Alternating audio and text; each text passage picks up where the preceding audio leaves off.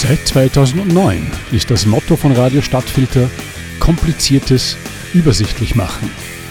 Deswegen dröseln wir in einer dreiteiligen Talkserie das C O zwei Gesetz auf, das demnächst in Bundesbern verhandelt wird. Das C O zwei Gesetz übersichtlich erklärt. Eine Kooperation von Radio Stadtfilter und das L A M.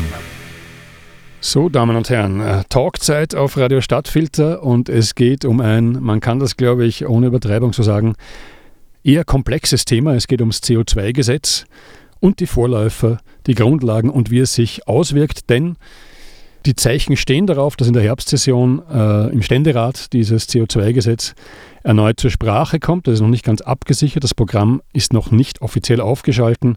Es gibt einfach Aussagen von PolitikerInnen, dass es in der Herbstsession behandelt wird. Wenn nicht in der Herbstsession, dann wird es in der Wintersession der Fall sein. Und weil das so ein umfangreiches Ding ist, dachten wir uns, also wir sind in dem Fall Radio Stadtfilter und das L A M, wir machen hier mal drei Redens im Radio, wo wir alles rund um dieses Gesetz erklären, beziehungsweise wir ist fast falsch gesagt, ich, mein Name ist Dominik Dussek, ich stelle hier nur die Fragen. Ja. Erklären wird das Ganze Alex Tiefenbacher. Sie ist Spezialistin für Klimapolitik, Journalistin bei das L A M. Und vielleicht wissen ja nicht alle Stadtfilterhörerinnen und Hörer, was das L A M genau ist. Alex, erstens mal vielen Dank, dass du das machst, diese umfangreiche Auskunft uns ja, erteilen. Zweitens, wenn ich sage, das L A M ist im Wesentlichen ein Online-Magazin der Schweiz, ist das richtig? Ja, das stimmt. Das L A M ist ein Online-Magazin. Unsere Kernthemen die sind Sachen wie eben Klima oder auch feministische Bewegungen, soziale Gerechtigkeit, Migration. Ähm, wir sind kollektiv organisiert, das heisst, wir sind so weit wie möglich hierarchiefrei, arbeiten also ohne Chefs oder Chefinnen.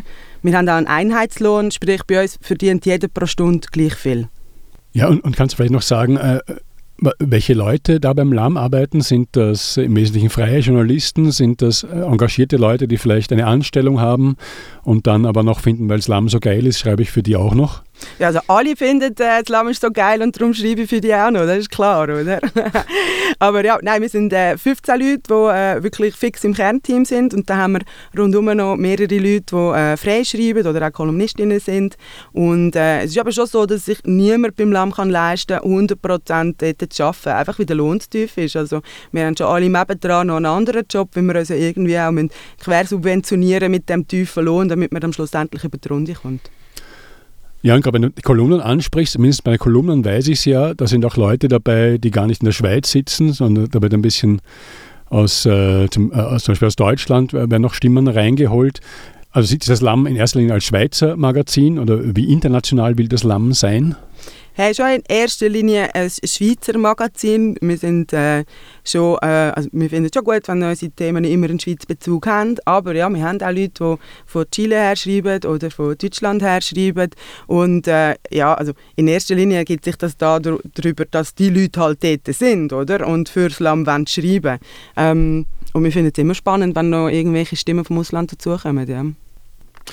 Ja, und was ja auch auffällt, wenn man auf die Homepage geht, dann poppt immer relativ schnell so ein schönes, schön gepixeltes L A M äh, auf in einem Fenster, äh, wo Leute dann aufgefordert werden oder gebeten werden darum, das L A M doch vielleicht finanziell zu unterstützen und es gibt keine Werbung auf der Seite. Wie finanziert sich denn das L A M? Genau, also das L A M, wir haben keine Paywall, weil wir finden unsere Inhalte so wichtig, dass wir finden, hey, die müssen allen zugänglich sein. Wir wollen nicht, dass unsere Artikel hinter einer Paywall versteckt sind und gleichzeitig sind wir auch werbefrei, unter anderem auch, weil wir mit der Übermittlung von so Werbebotschaften nicht Teil sein wollen, von dem Überkonsum, der ja für uns offensichtlich äh, schädlich ist schlussendlich. Und eben auf der anderen Seite sind wir halt trotzdem darauf angewiesen, dass wir uns Löhne zahlen können und dass wir Leute finden, die ein sogenanntes Soli-Abo bei uns abschliessen. Also ein Abo, wo man schlussendlich nicht so viel davon hat, aber halt uns kann damit helfen, dass wir weiterhin können recherchieren und arbeiten können. Das Einzige, was man davon hat, ist, dass wir bei allen L A M-Events gratis kommen. Gut, das sind ja sicher äh, Top-Events, die L A M-Events, Super oder? Super-Events. Ja. ähm, und wenn jetzt aber, das heißt ja, es kommt, man weiß nicht genau, wie viel Geld reinkommt, wenn das Finanzierungssystem so läuft. Wie ist das denn dann äh, mit den Löhnen? Werden Kriegt jeder einfach einen regelmäßigen Lohn wie in herkömmlichen Betrieben oder wie ist das? Nein, das ist bei uns auch speziell. Wir haben ein sogenanntes Flexlohnsystem.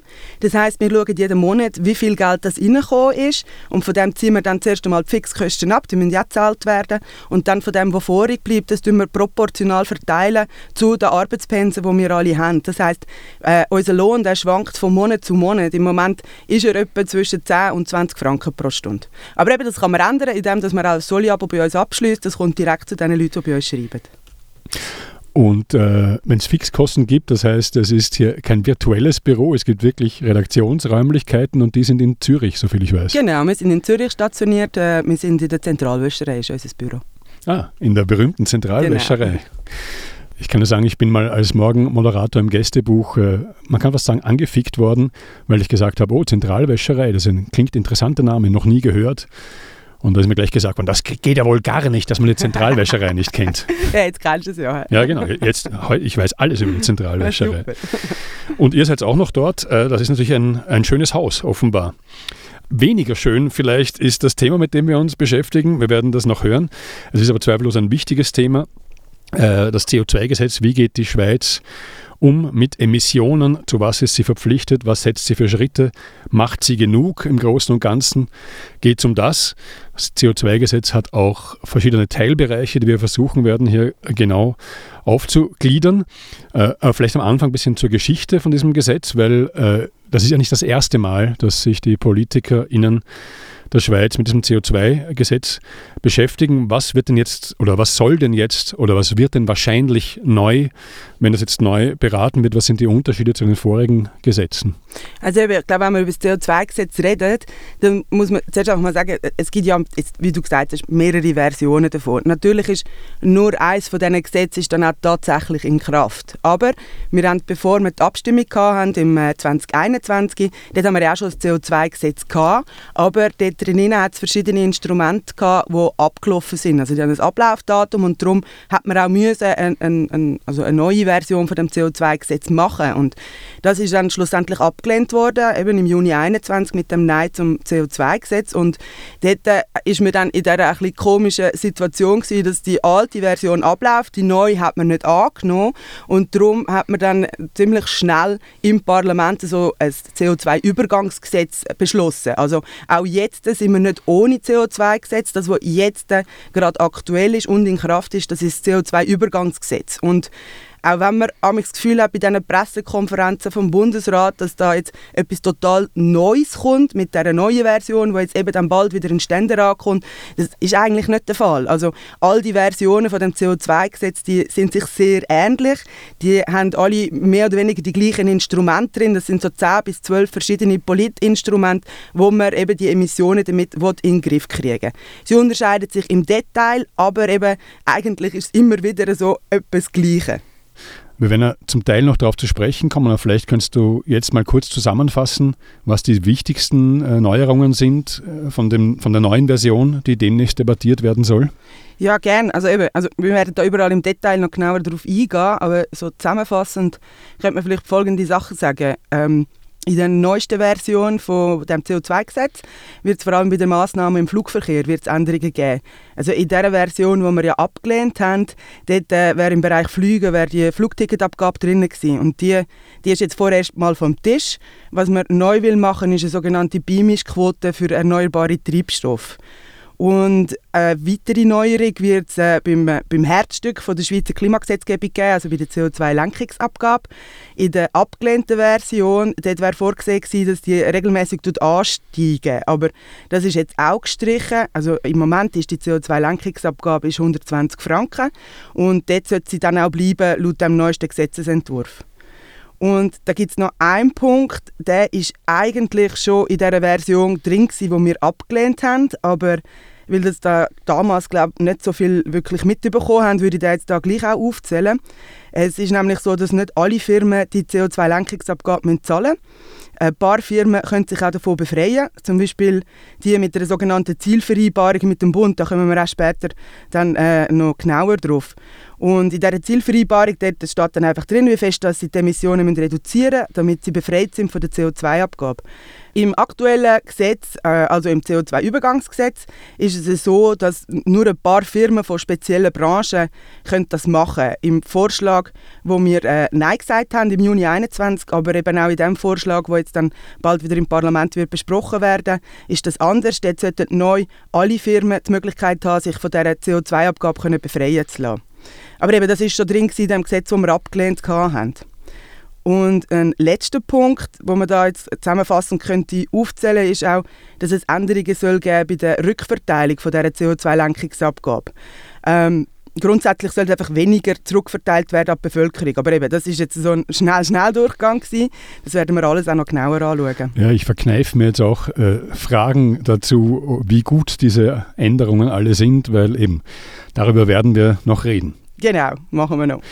Und das C O zwei Gesetz, kann man ja vielleicht sagen, wenn man die Geschichte betrachtet, ist ja gar nicht was, was auf Eigeninitiative unbedingt zurückgegangen ist. Es sind ja die Staaten verpflichtet worden, etwas zu unternehmen gegen die Klimaerwärmung, ursprünglich mit dem berühmten Pariser Klimaabkommen. Das hat ähm, die Staaten verpflichtet, Gesetze zu erlassen, wo sie dann jeweils national das umsetzen, was dieses Klimaabkommen verlangt. Und jetzt sagst du ja immer wieder, ähm, dieses Pariser Abkommen ist eigentlich für die Schweiz total günstig. Äh, ein guter Deal. Was, was meinst du damit, wenn du das sagst? Ja, ich glaube, das ist vielen von uns nicht bewusst. Dass, also das Pariser Klimaabkommen, das ist für die Schweiz ein super Deal. Und zwar hat das damit zu tun, wie das aufgebaut ist. Man muss sich vorstellen, als Anna dazumals die Länder zusammengekommen sind und gefunden haben, hey, okay, jetzt müssen wir wirklich etwas machen, dann war ja die erste grosse Frage, ist gewesen, wie wir die Emissionen untereinander aufteilen. Also welches Land ist für welche Emissionen zuständig und muss die dann auch reduzieren. Und man hat sich dann irgendwann auf das sogenannte Produktionsprinzip geeinigt.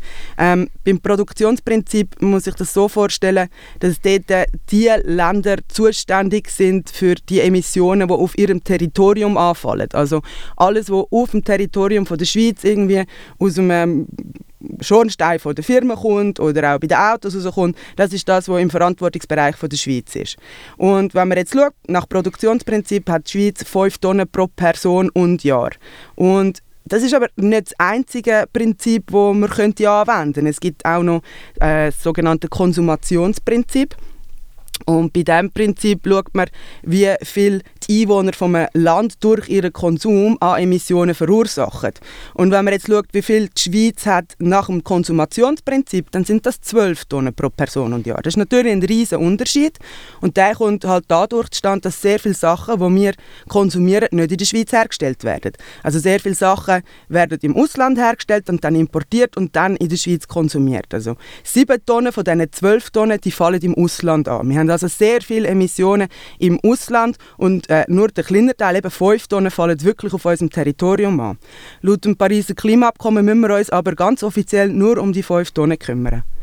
Vielleicht könnte man das noch ein bisschen einordnen, so äh, international, dass ja, man genau. ein bisschen sieht, wie das mit anderen Ländern ist, oder? Also wenn man äh, den globalen Schnitt anschaut, dann sind das sechs Tonnen pro Person und Jahr. Aber das ist natürlich eine riesige Spannbreite. Äh, es gibt durchaus auch Länder, die haben noch höhere Emissionen als die Schweiz. Zum Beispiel Katar ist hoch oben mit fünfunddreissig Tonnen pro Person und Jahr. Aber es gibt auch Länder, die sind weit, weit drunter. Ich habe da zum Beispiel Niger herausgesucht, das ist null Komma eins Tonnen pro Person und Jahr. Also vor allem die Länder vom globalen Süden, die haben äh, mega kleine Emissionen und haben schlussendlich wirklich auch sozusagen nichts dazu beigetragen, dass wir jetzt an dem Punkt sind, wo wir halt jetzt leider sind. Wenn, wenn das Produktionsprinzip gilt, heißt es, die Schweiz kann sich hier einfach nicht darum kümmern, was mit diesen sieben Tonnen, die, für die sie doch auf eine gewisse Weise verantwortlich ist, äh, passiert. Ja, also das ist ganz offiziell so. Es ist wirklich das Pariser Klimaabkommen basiert auf dem Produktionsprinzip. Wir müssen uns nur um die fünf Tonnen kümmern.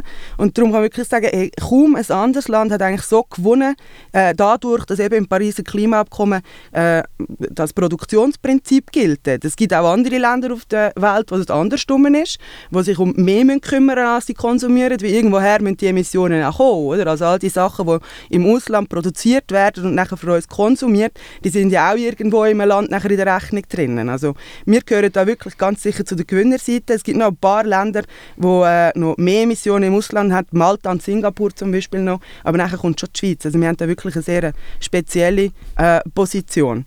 Und im C O zwei Gesetz, also in der Version, die jetzt gültig ist, im C O zwei Übergangsgesetz und auch in der Version, die jetzt dann wieder in den Ständerat kommt, ist tatsächlich so, dass die sieben Tonnen, die werden nicht adressiert. Also wir ignorieren die sieben Tonnen, die im Ausland haben, die ignorieren wir total.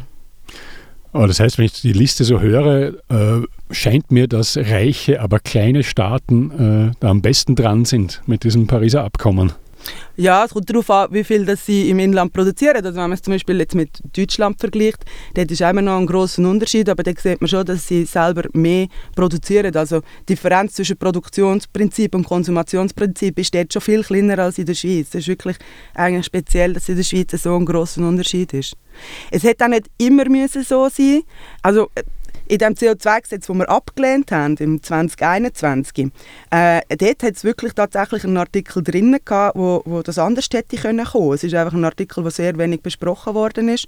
Das ist äh, äh, im Artikel drei ist dort äh, ist darum gegangen, was eben mit den Emissionen im Ausland ist.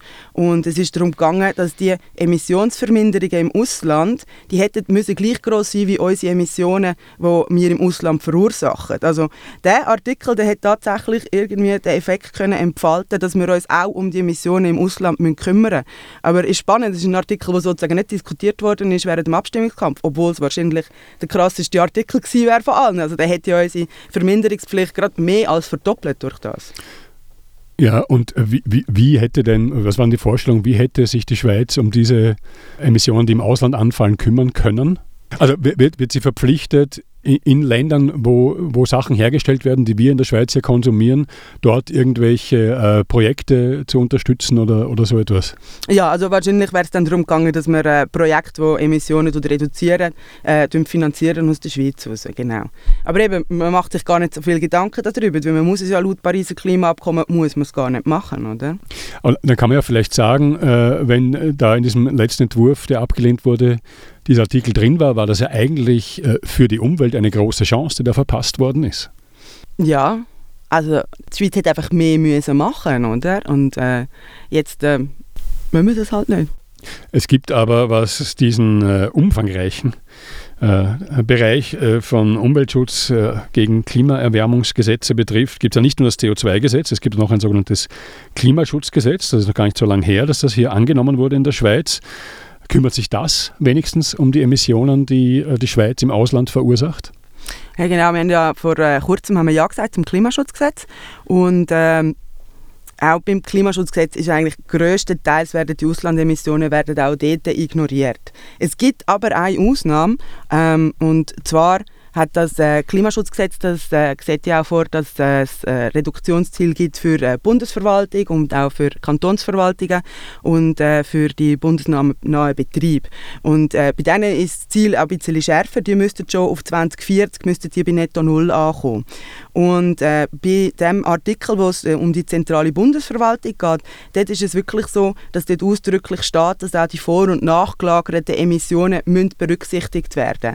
Also dort äh, ist äh, das Klimaschutzgesetz ein bisschen schärfer und ist, es ist tatsächlich so, dass dort die Auslandemissionen mit drin sind in den Berechnungen. Also die Bundesverwaltung muss auch die Emissionen anschauen, die sie im Ausland generiert. Wie das dann bei der kantonalen Verwaltung ist und bei den bundesnahen Betrieben, das lässt das Gesetz ein bisschen offen. Da muss man noch schauen, wie das dann kommt. Ja, und das ist ja nur ein, ein Teil, äh, also wahrscheinlich ein gar nicht so riesiger Teil der, der Wirtschaftstätigkeit. Ähm, Und diese Verpflichtung, sich auch um die äh, vorgelagerten Emissionen zu kümmern, das gilt also nur für Betriebe, die irgendwie mit dem Staat oder den Kantonen zu tun haben. Ist das richtig? Und bei Privatbetrieben ist das anders? Ja, eben, also wahrscheinlich sogar nur bei äh, denen, die wo, äh, wo, wo wirklich am Bund angegliedert sind. Also schon für die bundesnahen Betriebe, wie zum Beispiel die S B B, ist es nicht ganz sicher, ob dort die Auslandemissionen auch mit, mit berücksichtigt werden. Es ist wirklich nur für die Bundesverwaltung selber. Also wenn die irgendwelche Sachen bestellen, die sie brauchen in der Verwaltung, sagt das jetzt irgendwelche Uniformen oder so. Dort müssen sie schauen, dass auch die Emissionen, die im Ausland generiert werden, dass die die mit in der Rechnung drin haben und dass die bis zwanzig vierzig auf null runterkommen. Und das Ziel zwanzig vierzig hast du vorher auch als strenger bezeichnet. Wie ist denn das Ziel für die äh, staatsfernen Betriebe der Schweiz? Für alle anderen ist nach dem Klimaschutzgesetz ist es zwanzig fünfzig. Okay, ähm, hier werden äh, Betriebe also verschieden behandelt, aber immerhin äh, der Staat erlegt sich also selbst äh, strengere Maßstäbe auf, kann man sagen, also der Privatwirtschaft auferlegt. Ja, immerhin. Ja, jetzt haben wir gehört, erstens gab es schon mehrere Versionen von in Kraft getretenen oder vorübergehend in Kraft getretenen C O zwei Gesetzen. Dann gab es dieses Klimaschutzgesetz. Ähm, wie unterscheiden die sich denn in ihrer Konkretisierung? Wie unterscheiden sich die in Bezug auf das, wie viel, welche Ziele sie haben, wie viel, wie viel Freiraum sie geben, wie bindend sie sind? Also der grösste Unterschied zwischen dem C O zwei Gesetz und dem Klimaschutzgesetz ist sicher der Umfang. Wenn man mal schaut, wie viele Artikel die verschiedenen Versionen vom C O zwei Gesetz haben, dann ist das, das ist ein ziemlich dickes Gesetz. Also die grösste Version, das ist die, die wir verworfen haben in der Volksabstimmung, die hat siebenundachtzig Artikel gehabt. Und wenn man jetzt schaut, jetzt beim Klimaschutzgesetz, das wir kürzlich angenommen haben, die hat nur, jetzt sind es nur fünfzehn Artikel. Also das C O zwei Gesetz ist wirklich ein Gesetz, das sehr stark ins Detail geht, wo sehr stark definiert wird, was für Instrumente das wir werden einsetzen werden, um die Emissionen oben runterzubringen. Und da ist das Klimaschutzgesetz ganz anders. Das ist eher so ein rahmengebendes Gesetz, ähm, wo viel höher angesiedelt ist und weniger ins Detail geht. Und was würdest du denn sagen, was scheint dir die erfolgsversprechende Methode zu sein? Man könnte einerseits sagen, das Klimaschutzgesetz lässt den, äh, den mehr Freiheit bei der Umsetzung, das heißt, da machen die Leute vielleicht lieber mit. Ja? Man könnte andererseits sagen, ja, aber he, hier, man muss hier angesichts der Lage mal genau vorgeben, wie das passieren soll, weil sonst passiert zu wenig. Also ich glaube, die zwei Gesetze ergänzen sich eigentlich ziemlich gut. Also durch das, dass man jetzt sich mal auf Basics können einigen mit dem Klimaschutzgesetz, kann man jetzt auch wirklich die klare Umsetzung angehen im C O zwei Gesetz. Also das ist wie mal ein Rahmen gesetzt worden und da, das muss jetzt aber auch umgesetzt werden, oder? Und da wird es jetzt wirklich darum gehen, wie das C O zwei Gesetz ausgestaltet wird. Also durch das, dass wir jetzt das Klimaschutzgesetz haben, hat es auch ähm, Hat, hat das C O zwei Gesetz wirklich nochmal eine andere Funktion, wie es wird zum Teil dann einfach auch das umsetzen, was wir ja gesagt haben dazu im Klimaschutzgesetz. Jetzt haben wir eben diese zwei Instrumente, das Klimaschutzgesetz, das schon in Kraft ist, möglicherweise bald oder nach Durchlaufen der verschiedenen politischen Stationen ein äh, neues C O zwei Gesetz. Wenn die Schweiz diese beiden Sachen hat, würde sie dann das Pariser Abkommen, das für sie ja relativ leicht zu erfüllen ist, wird sie das dann auch erfüllen? Wieso meinst du, dass es relativ leicht zu erfüllen ist? Ah, weil es nur fünf Tonnen sind. Weil es nur fünf Tonnen sind, ja, genau. Ja. Also leicht ist es immer noch nicht. Es ist trotzdem noch ein riesiger Schritt, wenn man denkt, dass man die, äh, die Tonnen, auch fünf Tonnen, muss oben runterbringen. Ähm, aber ja, es ist verhältnismäßig. Im Vergleich zu anderen Ländern haben wir weniger Reduktionsverantwortung, das stimmt. Ähm, nein, also auf deine Frage zurückzukommen, wir würden meiner Meinung nach würden wir das Pariser Klimaabkommen nicht erfüllen. Und äh, das ist zurückzuführen auf einen zentralen Artikel vom Pariser Klimaschutzabkommen. Also ich würde sagen, in dieser Version haben wir maximal die Minimal- Minimalvariante erfüllt von dem, was wir eigentlich vertraglich in Paris versprochen haben. Ja gut, da kann jetzt die Schweiz natürlich sagen, die Minimalvariante ist ja eigentlich die einzige Anforderung, die man tatsächlich erfüllen muss. Oder was, was fehlt denn da aus deiner Sicht? Was wird zu wenig beachtet? Also es gibt einen zentralen Grundsatz im Pariser Klimaabkommen, der ist im Artikel zwei verankert. Und dort äh, wird gesagt, dass zwar alle Länder eine gemeinsame, aber eben auch eine unterschiedliche Verantwortlichkeit haben. Sprich, also alle Länder zusammen, die Schweiz, Bangladesch, Spanien, Namibia, U S A und halt alle, die das, äh, wo das Pariser Klimaabkommen unterzeichnet haben, die haben zusammen eine Verantwortung, aber sie haben eben nicht die gleiche Verantwortung. Es ist so, dass reiche Länder und Länder, die mehr dazu beigetragen haben, dass wir heute da sind, wo wir halt sind mit der Klimakrise, dass die eine höhere Verantwortung haben. Und die Schweiz ist reich und die Schweiz hat auch schon seit langem hohe Emissionen und darum hätte sie eine überproportionale Verantwortung. Und das, was wir mit dem Klimaschutzgesetz und dem C O zwei Gesetz jetzt äh, äh, würden, äh, fest, äh, festlegen, das ist eigentlich nur gerade das, was sowieso alle machen müssen, ob sie jetzt reich oder arm sind. Und darum würde ich sagen, das Klimaschutzgesetz zusammen mit dem C O zwei Gesetz ist maximal die Minimalvariante von dem, was wir unterschrieben haben in Paris. Ja gut, von der Idee her scheint mir das ja schon das Richtige zu sein, dass reiche Länder, auch solche vielleicht mit kolonialistischer Vergangenheit, dass die auf gewisse Weise zu einer größeren Verantwortung verpflichtet werden als ärmere Länder oder es ihnen zumindest nahegelegt wird. Dann gibt es aber so Länder, die vielleicht ein bisschen dazwischen sind, also jetzt nicht von der Vergangenheit her, aber von der Ökonomie her. Wie ist das denn mit so äh, Ländern, wo die Wirtschaft jetzt rasant wächst, wie zum Beispiel äh, China oder, oder Indien? Indien ist wirklich ein gutes Beispiel, das du ansprichst, weil sehr oft hört man ja eben so Argumente, dass sich doch zuerst mal Länder bewegen wie Indien oder China. Und ja, es stimmt, also Indien und China, die verbrennen äh, weiterhin viel fossile Brennstoffe und sie bauen sogar neue fossile Anlagen bauen. Aber eben, man muss das Ganze auch ein bisschen historisch anschauen. Also die Menschheit, die hat angefangen vor etwa hundert, hundertfünfzig Jahren fossile Energie zu nutzen und damit eben auch angefangen, das Klima zu beeinflussen. Aber halt nicht die ganze Menschheit. Also ein ganz grosser Teil von dieser Welt äh, hat weiterhin einfach sehr tiefe Emissionen gehabt, wie zum Beispiel Indien. Also ich habe mir damals das Jahr neunzehnhundertsiebzig angeschaut. Im Jahr neunzehnhundertsiebzig hat Indien null Komma drei Tonnen pro Person gehabt. Heute sind es auf etwa zwei Tonnen. Und wenn man das jetzt mit der Schweiz vergleicht, die Schweiz hat neunzehnhundertsiebzig sechs Komma fünf Tonnen gehabt und jetzt sind wir unten auf fünf Tonnen. Das heisst, ja, bei Indien sind die Emissionen hochgegangen und in der Schweiz sind die Emissionen abgegangen, aber wir sind heute ja immer noch viel höher mit diesen fünf Tonnen, als das ein Mensch in Indien ist. Und bei China ist es nochmal ein bisschen anders. China hat neunzehnhundertsiebzig eine Tonne gehabt und sie sind jetzt bei acht Tonnen. Aber eben, bei China muss man auch sehen, dass das Land sehr viel äh, exportiert. Also in China werden auch sehr viele Sachen hergestellt, die nachher in der Schweiz konsumiert werden. Und äh, durch das Produktionsprinzip, wie es ja im Pariser Klimaabkommen festgelegt ist, tut China dann, also das Land gehört dann eher zu den Verlierern von diesem Produktionsprinzip. Also auf der chinesischen Klimarechnung sind zum Teil auch Produkte Produkt drauf, die zwar in China produziert worden sind, dann aber in der Schweiz äh, konsumiert worden sind. Und laut dem Klimaabkommen von Paris muss sich China äh, um die Emissionen kümmern und dann nicht die Schweiz. Aber eigentlich wollte ich etwas anderes sagen. Ich wollte eigentlich mehr auf den historischen Hintergrund eingehen, also auf die historischen Emissionen. Weil es lange eben nicht, wenn man nur die Emissionen anschaut, die die Länder jetzt gerade haben. Also man muss schon anschauen, wie lange die Länder schon hohe oder eben tiefe Emissionen haben. Weil fossile Brennstoffe zu verbrennen, das hat den Ländern, das ist zwar traurig, aber es ist wahr, das hat den Ländern auch sehr viel Reichtum gebracht. Und Länder wie die Schweiz, die schon lange fossile Brennstoffe nutzen, äh, haben sich durch das auch sehr eine stabile Wirtschaft können aufbauen und eine gute Infrastruktur.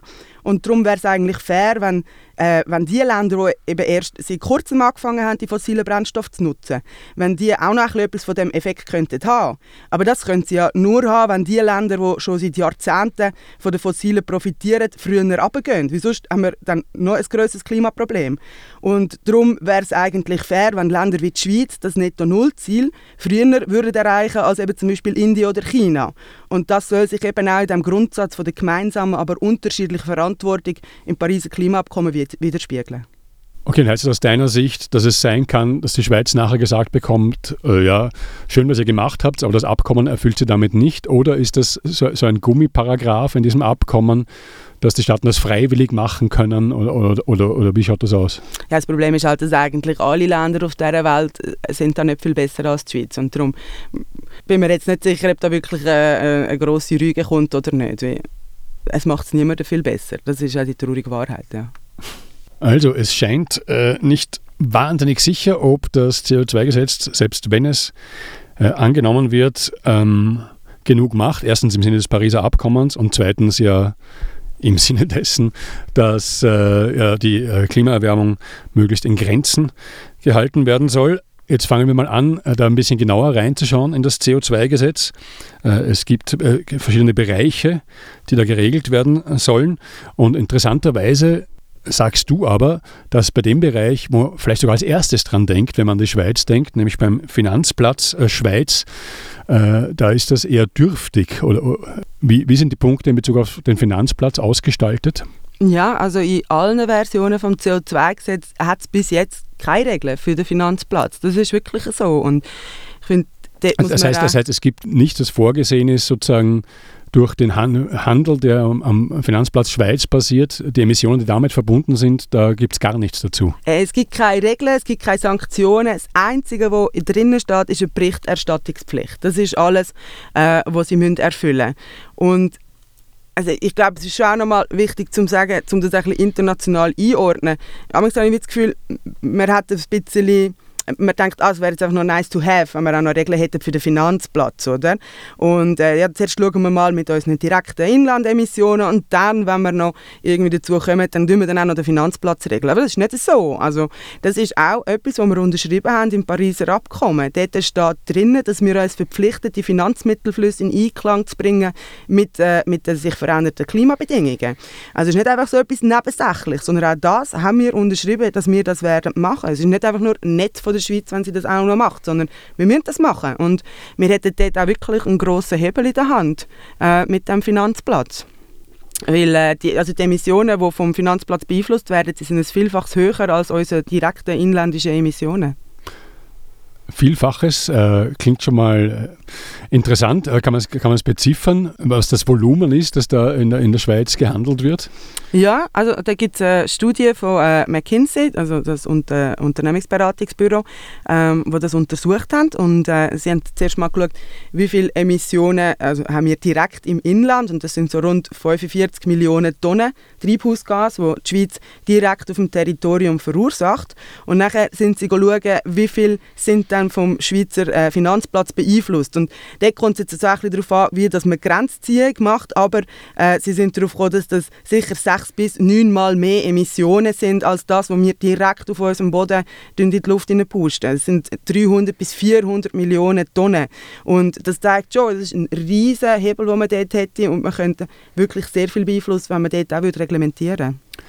Aber solche Reglementierungen sind bis jetzt auch nicht in dem neuen Entwurf, um den es dann bald gehen wird, auch nicht vorgesehen. Habe ich es richtig verstanden? Ja, nein, auch im neuen Entwurf ist bis jetzt nur Berichterstattungspflicht mit drin, genau.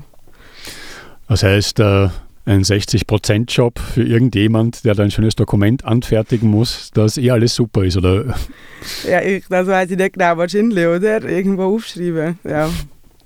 Aber also das einzige, der einzige Hoffnungsschimmer ist dort dann auch, also das Klimaschutzgesetz. Es könnte sich schon ein bisschen etwas ändern, auch, wenn wir jetzt das Klimaschutzgesetz haben. Also heißt das, im Klimaschutzgesetz stehen, stehen Sachen drin, wo man zumindest der Meinung sein kann, dass man die jetzt berücksichtigen muss im neuen C O zwei Gesetz, und die würden dann auch den Finanzplatz ja. betreffen. Also da könnte man schon noch vorstellen, dass sich auch im C O zwei Gesetz in der weiteren Diskussion vielleicht noch etwas wird ändern wird. Äh, weil mit dem Ja zum Klimaschutzgesetz haben wir wirklich das erste Mal jetzt auch den Finanzplatz tatsächlich direkt adressiert. Also im Artikel neun äh, zu der klimaverträglichen Ausrichtung der Finanzmittelflüsse, dort steht drin, dass der Bund dafür muss sorgen, dass der Schweizer Finanzplatz einen effektiven Beitrag zur emissionsarmen und gegenüber dem Klimaänderung widerstandsfähigen Entwicklung leistet. Und das ist dann wirklich das erste Mal schwarz und weiß steht im Gesetz drin, man muss das machen, und darum könnte das schon auch noch einen Einfluss haben auf die Weiterentwicklung vom C O zwei Gesetz. Und eben der, also der Effekt der wäre riesig, ähm, wenn man das wirklich konsequent umsetzen würde. Es könnte zum Beispiel auch Auswirkungen haben auf, äh, darauf, wie die Schweizer Nationalbank in Zukunft muss investieren muss. Und das, was du vorher jetzt äh, gesagt hast, das war ein, ein wörtliches Zitat aus dem Klimaschutzgesetz, weil da stelle ich mir die Frage, ja schön, das Wort effektiv ist ja schön, aber da gibt es ja auch wieder Auslegungsspielraum wahrscheinlich. Hey, natürlich, das ist immer so, dass man dort wieder kann so und so auslegen kann, aber ähm, es ist wenigstens zum ersten Mal, steht mal drin, dass wir es machen müssen, obwohl wir es ja schon unterschrieben haben im Pariser Klimaabkommen, aber jetzt steht es auch noch im Schweizer Gesetz drin, ja. Und beim L A M, du hast ein bisschen die, die Kernthemen aufgezählt, mit denen ihr euch beschäftigt. Und eines davon ist äh, Umweltproblematik. Da ist auch schon vieles von dir und anderen erschienen. Äh, wie, wie kann man das denn, kann man das alles jetzt noch nachlesen? Ja, das ist alles online. Dort, äh kann man äh, ohne Paywall kann man das alles lesen. Und äh, vor allem eben zum C O zwei Gesetz haben wir viel geschrieben. Also auch in der Abstimmung äh, zwanzig einundzwanzig hat es eine grössere Serie gegeben zum C O zwei Gesetz, aber auch zu dem Gesetz, das jetzt eben äh, bald wieder in den Ständerat kommt. Da gibt es drei Artikel dazu. Also alle, die noch gerne ein bisschen mehr wollen wissen, was sich da jetzt genau wird verändern zwischen diesen zwei Versionen, das ist das alles detailliert dort aufgelistet. Gut, vielen Dank. Das wäre der erste Teil gewesen rund ums Schweizer C O zwei Gesetz. Äh, schauen, wie das international verankert ist, warum die das machen muss, wie die Geschichte von dem Gesetz war und ein bisschen schon, was es alles betrifft. Äh, es betrifft auch noch ganz andere Bereiche natürlich, nicht nur den Finanzplatz. Und da wird es dann wesentlich detaillierter. Da geht es um Sachen wie Treibstoffe, Brennstoffe, die natürlich wahnsinnig äh, emissionsrelevant sind. Es geht auch um Geräte, die wir alle oder die meisten von uns täglich benutzen. Äh, das wird dann aber beginnen im nächsten Teil von dieser kleinen Reihe. Reden im Radio mit Alex Tiefenbacher, das C O zwei Gesetz. Seit zweitausendneun ist das Motto von Radio Stadtfilter Kompliziertes übersichtlich machen. Deswegen dröseln wir in einer dreiteiligen Talkserie das C O zwei Gesetz auf, das demnächst in Bundesbern verhandelt wird. Das C O zwei Gesetz übersichtlich erklärt. Eine Kooperation von Radio Stadtfilter und das L A M.